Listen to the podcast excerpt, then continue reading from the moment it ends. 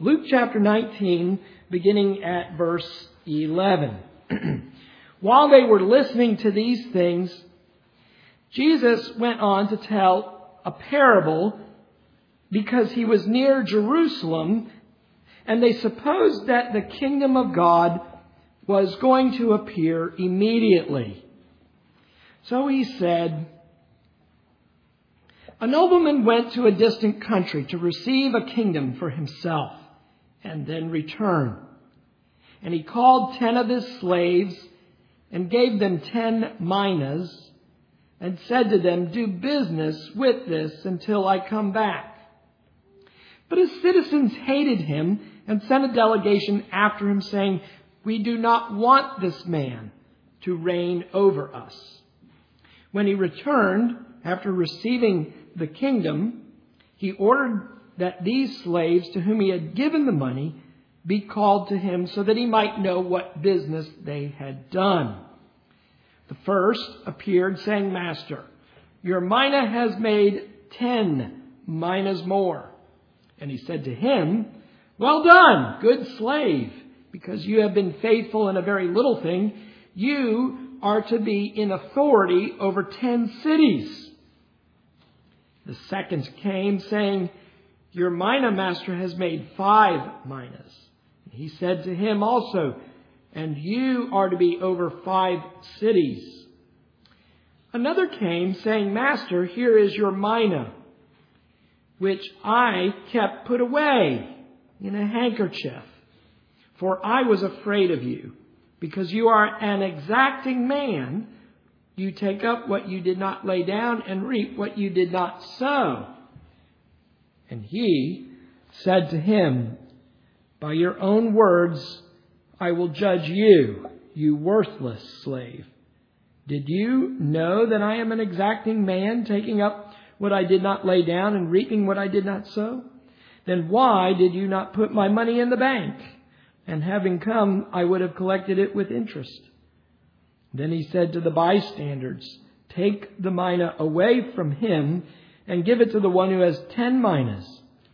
And they said to him, Master, he has ten minas already. I tell you that everyone who has, more shall be given. But from the one who does not have, even what he does have shall be taken away. But these enemies of mine who did not want me to reign over them, bring them here and slay them in my presence. Amen. Now, in order to understand this parable, we need to understand the context, which you can see there in verse 11. We're going to talk about the parable of the minas, sometimes called the parable of the talents.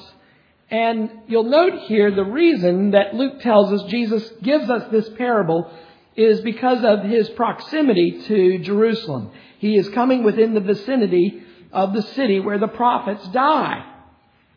Now, the reason Jesus tells us this at this point is because you'll notice here that there is an expectation with the coming of Jesus to Jerusalem that the kingdom will come in its consummation. There is a sense among many, an expectation that Jesus will bring about his kingdom when he enters Jerusalem on this visit. And so Jesus here is realizing that his followers have what we would today call an over-realized eschatology. An over-realized eschatology. That is, they are bringing what belongs to the future glory of the kingdom too soon into the present. And they are expecting what comes at the end with the second coming of the Lord and the raising of the dead and the final judgment. They are ushering it prematurely into the present. And so Jesus here gives us this parable really to correct an eschatological misunderstanding. Interesting. I was just talking with somebody just this past week, and they were commenting and complaining how theology, things, these things just don't matter. And yet we see here that it does matter, doesn't it? Jesus here is talking about eschatology. He's talking about When will the kingdom be consummated? And how are we supposed to understand the kingdom before the consummation? These things have real and practical consequences for us here. So Jesus here tells them a parable to correct this part of their doctrine. Yes, Jesus is teaching doctrine here in this parable. What he wants is he wants his followers to be prepared to work, to invest, to suffer, and if need be, to die. Even as Jesus is about to go and die in Jerusalem. There will be a time for the throne. There will be a time for the glory. There will be a time for the consummation. There will be a time for rest and eternal Sabbath, but that is not now, Jesus is making clear in the parable. Now is a time for prayer. Now is a time to work. Now is a time to invest. Now is a time to give. Now is a time to labor locally and regionally and internationally. Now is a time to take up the cross, not the crown. And that's what this parable is trying to do.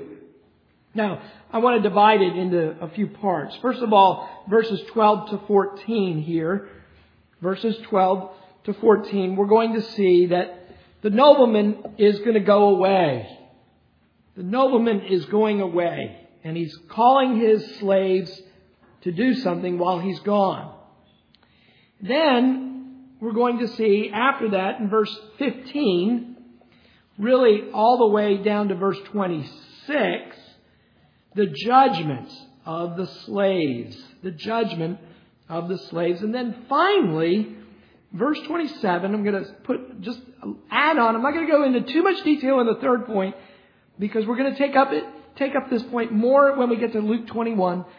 But we're going to see the judgment that is going to come upon Jerusalem and Israel. The judgment that is to come on the people who rejected him. So, three parts here. Verse 12 to 14, the nobleman goes away, the judgment of the slaves, and then the judgment of the citizens who were rejecting him. Now let's look at this first part here. What is Jesus doing in this parable? Well, this parable, boys and girls, isn't hard to understand. I bet you young kids can even understand the characters in this parable and who they represent. So let's look at verse 12. Let's start together and see if we can figure out who Jesus is talking about as he goes and tells us this story. So Jesus said, a nobleman went to a distant country to receive a kingdom for himself and then return. Let's stop right there. Make sure we have an understanding of who these folks are and where, what's happening here. First of all, the nobleman. Well, who's the nobleman? Well, the nobleman here young children, is Jesus, of course, himself. Jesus is the nobleman. Now, where is he going? To a distant country. Well, what is that country? Well, Jesus is telling his disciples that he is going to go to heaven. You remember Jesus talks about this in the upper room discourse later with his disciples when he tells his disciples, Where I am going, you may not come yet. And the disciples are confused and they're sorrowful. Lord, where are you going? Why can't we come? Show us the Father, etc., etc. And Jesus here is, is telling them, essentially, He is going to leave them. He's going to die on the cross. And He's going to be buried. But God is going to raise Jesus up on the third day and after the resurrection and after the 40 days of appearances among men, Jesus is going to go away to that far country. The distant country is heaven, where the heavenly Father is. Christ is going to go there, and the disciples cannot go there. Not yet. They must stay. The nobleman goes away to a far country. Now, what else does it say here? He says, he went to a distant country to receive a kingdom for himself. Now, what is this kingdom? Well, this, of course, is the kingdom of God. Christ, having finished his work, is going to go to heaven, and he is going to, according to the prophecy of Daniel, where the Son of Man is going to come in the clouds up to the Father on the throne.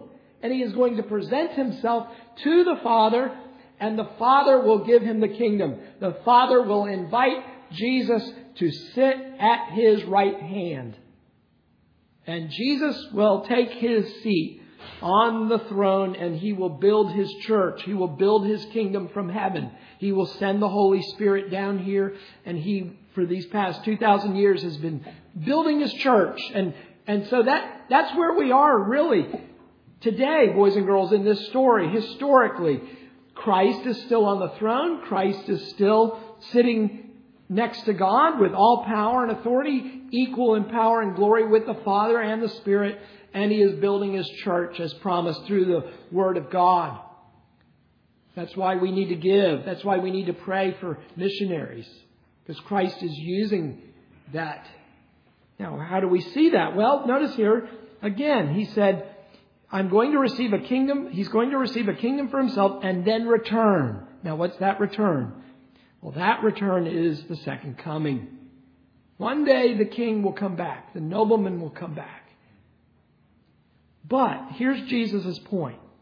Until that time, you, his servants, you, his slaves, and remember, Martyn Lloyd-Jones said, we're all slaves. We're either a slave to this world and to our own flesh, or we're a slave to Christ, in which we are a freeman.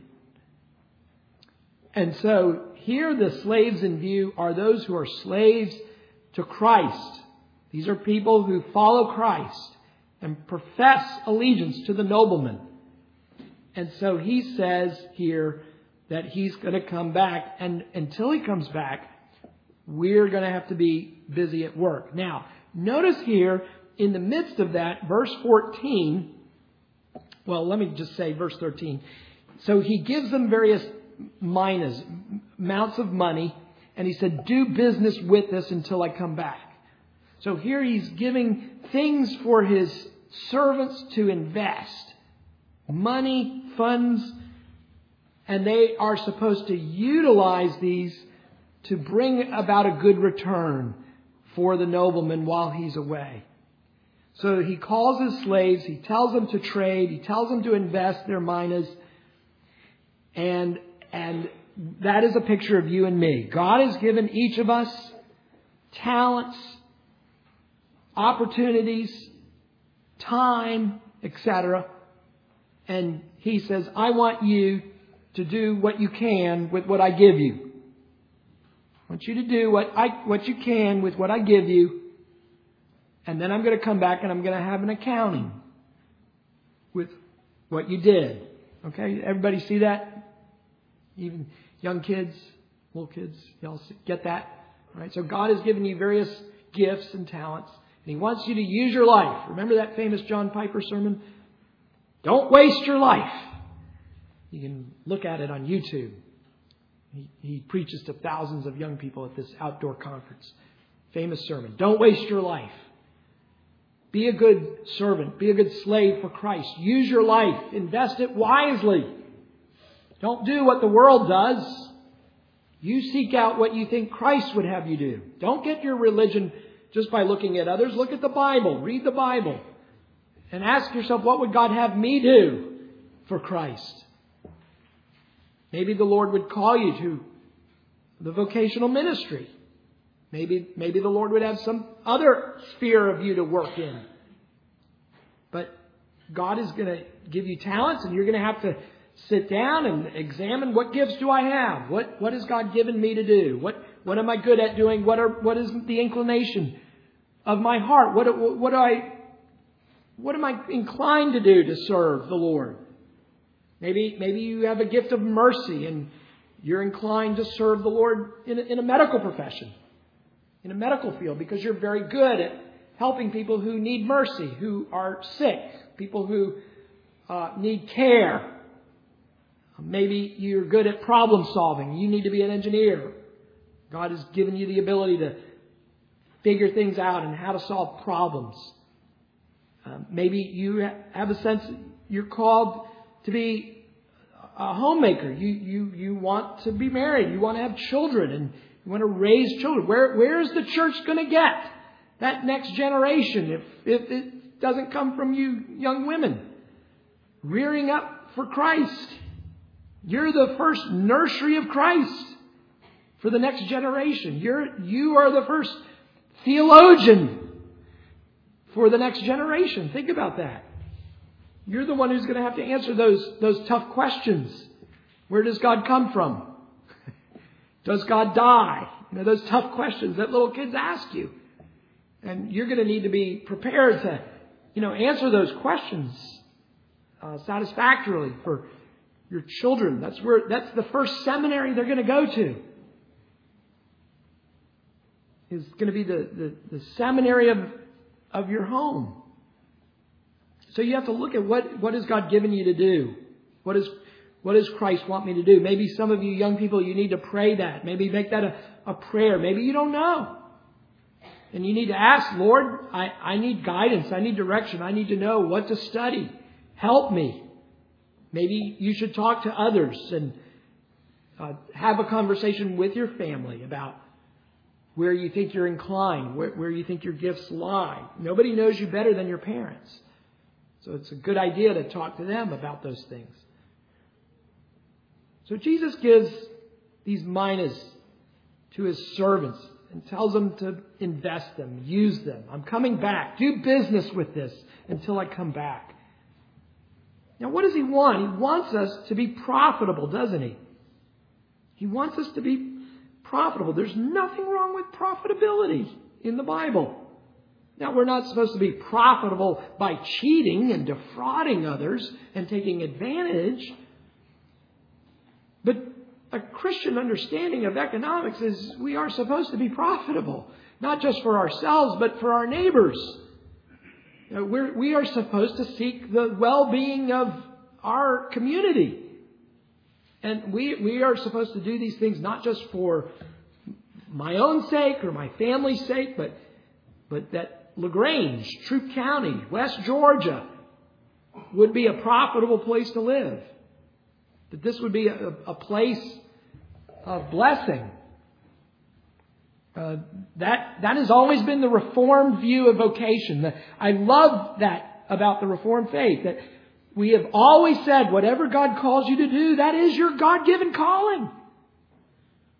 It, it's not just ministers who are called by God to serve God. If you're a truck driver called by God to drive trucks, that's your calling. And you're supposed to be profitable at it. And, and you're supposed to do it well and do it safely and do it for the glory of God and do it on time and be reliable. And that is a holy vocation, whatever God calls you to do. Whether it's working at home, whether it's working outside of the home, God has called each of us to do something. Even us who are retired, we are not fully retired. In the retirement, we have callings. Callings to be grandparents. Callings to use that time where we may not have to clock in officially somewhere to nevertheless be profitable uh, for the sake of ourselves and the sake of others. And there's nothing wrong with profit. We're supposed to be profitable. We are supposed to be profitable. There, you know, some people think it's sinful. You know, profit is sin. No. It shows you're being productive. Now, notice here in verse 16, I want to get back to the theology proper, not just its applications. So he says, I want you guys to work. I want you to invest. I want you to do business the talents I've given you, the minas I've given you, and I'm coming back. Now, it, it doesn't say here explicitly in Luke's account, but there are others where we're told that the nobleman is delayed. It's important that you understand that because Jesus here is showing that the, the consummation was not to be understood as imminent within that generation. Obviously, 2,000 years later, we know that, right? That Christ would be away for a while. And while he's gone, the church is to be profitable and we are to be using our gifts for the sake of the kingdom. So in verse 15, he says, When he returned after receiving the kingdom, he ordered the, that these slaves to whom he had given money to be called to him so that he might know what business they had done. And then you have the account of three of the ten slaves. Ten were given minas. Three of them are mentioned here. And the first one, notice here, he takes his mina and he does really well, good trader, and he makes 10 more minas. It's a tenfold increase. Okay, so that's, that's a huge return. Um, the second, he gets five times his money. And he also is rewarded. Now, what I want you to notice here in both of those cases, example number one and example number two, notice here that the reward far exceeds the work. The reward far exceeds the worth of the work. And I want to emphasize this because it shows how kind, excuse me, our Heavenly Father is. That our Father lavishly rewards His children at the final judgment. And, and this is important because when you get to the third servant, what does the third servant accuse the nobleman of being? A hard man. That he reaps where he does not sow. He has a wrong view of God. Has, his view of God is that God is a, not a, a loving and generous father, but is an exacting and in many ways unscrupulous God. And notice how that wrong view of God leads that servant to become unprofitable. And I don't think those two things are unrelated. A wrong view of God will lead you to a wrong way to view how you invest your life. It'll make you scared to invest your life. Notice that the man who judged God hardly was unwilling to invest himself with the talent he had been given. He puts it in a handkerchief and he hides it away. And he has a very low view of God, doesn't he? is kind of an uncharitable, unkind view of God. God is a hard man. God is exacting and, and stern, even getting profit where he's not even in, put any investment. And it shouldn't surprise us when we have a view of, of God like that, that our lives are not poured out more lavishly for others. If you view God as stingy, you're going to invest in a stingy manner in your own life. You're going to be stingy towards others. You're going to be stingy in how you use your time and how you use the resources God has given you. If, if you view God as generous, as kind, as paternal, as loving, you, you will feel a liberation to invest with confidence, knowing that the reward will far exceed whatever little profit you actually accumulate. Does that make sense? I mean, the guy gets a tenfold return, that's great, but it's 10 minas. okay, not, we're not talking billions of dollars here. We're talking a mina. And yet he's put in charge of 10 cities. The guy with only five minas is put in charge of five cities. God is lavish in his love and his gifts to his children.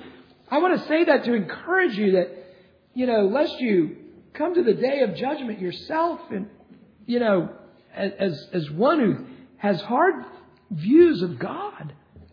It's going to hurt the way you live, the way you invest, the way you give, the way you pray.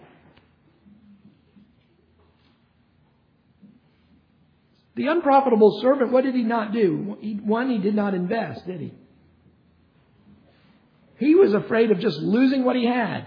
He was more afraid of losing than he was of not making a profit.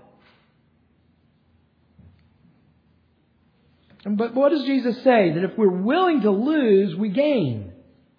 Those who will lose their life will gain it. They'll find it. Those who seek to keep their life or keep their mind will lose it. You see that? He didn't put any of the blessings God gave him to work. And isn't it interesting that the kingdom rewards the guy who is the most profitable? you know, there, there are so many politicians who would be in that crowd saying, wait a minute, he has 10 and you're giving him another one? He's already got 10. And, and, and the nobleman said, that's right. I'm going to give the guy who has the most, I'm going to give him more. Why would you not do that? Now, what does this say? Well, obviously, we need to invest ourselves, right? We need to invest our time. We need to invest our talents. We need to, we need to take stock of our lives. And, and we have various spheres of, spheres of responsibility. We've got the home, we have the church, we have the workplace. And, and we need to ask ourselves, and how do I invest? What's the most profitable way I can invest myself? You know, I can't answer that in this application section for you. I can't. All I can do is say, look, you're just going to have to do the best you can before God in figuring that out. I can't tell you. I can maybe help you if you're struggling as to where you think you're gifted. I might be able to talk through some of these things with you to help you sound out your own thinking and check to see if there may be any blind spots there in your reasoning. But, but this is something every person's going to have to do before the Lord. At one time, when I was a younger minister, I wrote a famous minister whose ministry I really appreciated, and I wrote him and I said, you know, I want to know how much should the minister be praying each day? And he, he gave me the wisest answer. He said, every man's just going to have to figure that out on his own. I cannot tell you. And, and that was the wisest counsel he could have given me. It would have been a mistake if he told me how much he prays every day. Because I'm not him. He's not me. He has different responsibilities than I have.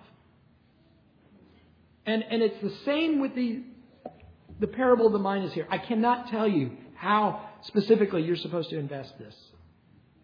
This is something where each man has to, in his own good conscience, say, Lord, this is what I think I'm supposed to do. Now, there's wisdom and multitude of counselors, and, and I'm, you know, you may want to do that. But in the end, you're, you're going to have to make some of these decisions. And, but don't get paralyzed in fear because you have a hard view of God. We're, supposed to be joyously making the decision and, and just going for it. It's, this is supposed to be a liberating message. because whatever you do, it's going to get rewarded far beyond its, its merits. So just, as one book says in its title, just do something. Just do something. Don't get paralyzed in trying to figure out what it is, especially for you young people, to the point where you don't do anything and you just end up putting your mina in a napkin. Just do something. And you know, you'll find out the providence of God and the will of God for your life by doing stuff. As you do things for the Lord, the Lord will either allow you to continue in that path that you're going or He'll redirect you. But if you just sit and contemplate all the time because you're paralyzed, fearing that you might make a quote unquote wrong decision, now, there are wrong decisions if it's a matter of right and immoral. I'm not talking about that. I'm talking about within the sphere of adiaphora, in the sphere of good decisions, whether that's decision one, two, or three. They're all good decisions. Just good in different ways.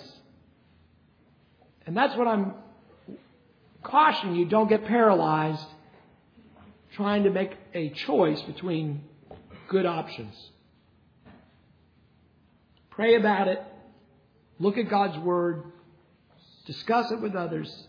Make a decision and go forward. Put your hand to the plow and be, and be profitable. What I need to close real quickly. I said I wasn't going to spend a lot of time on the third point. There's two verses in this parable that you need to make, pay attention to because it's going to come up in chapter 21 of Luke. The first one is verse 14. I kind of skipped over it. And the second one is the last one, verse 27. In verse 14 uh, of, uh, sorry, I'm on the wrong page. In uh, verse 14, notice that as Jesus here was talking about the nobleman who was going away, notice that there's introduced uh, some extra tension in this story that has nothing to do with the servants, the slaves themselves. There were other citizens who were not necessarily servants here of the nobleman, and they didn't like this guy, and they don't want him to be a king over them. They don't want him to get his kingdom. And, and here, what I think Luke is telling us here, this is a reference to those who are opposing Jesus. This is what awaits Jesus really when he gets to Jerusalem. They're going to arrest him, they're going to crucify him. And what is going to befall these men at the final judgment when Jesus comes back again? Well, he's going to judge them. He says, Bring them here and slay them in my presence, these enemies of mine who did not want me to reign over them. And I think here is a foretaste of the judgment that is first going to come against Jerusalem in 70 AD, but then in many ways is still but only a type of the final judgment to come in the second coming. And this is what introduces so much confusion when you read Matthew 24 and people want to know, you know, what's Matthew 24 talking about? And, you know, what, what is applying to Jerusalem? What's applying to the second coming? And, and I think it's because these, Jesus often interweaves that, that these two eschatological judgments together in the same messages. This is why it's confusing, but it's not that hard to sort out. Basically, what you need to know is that those within Jesus' generation who reject Christ will suffer a judgment, that this generation will suffer a judgment from God, which will come in 70 AD. But that is only still yet a type of what awaits all men who reject Jesus Christ at the second coming. Let's pray together.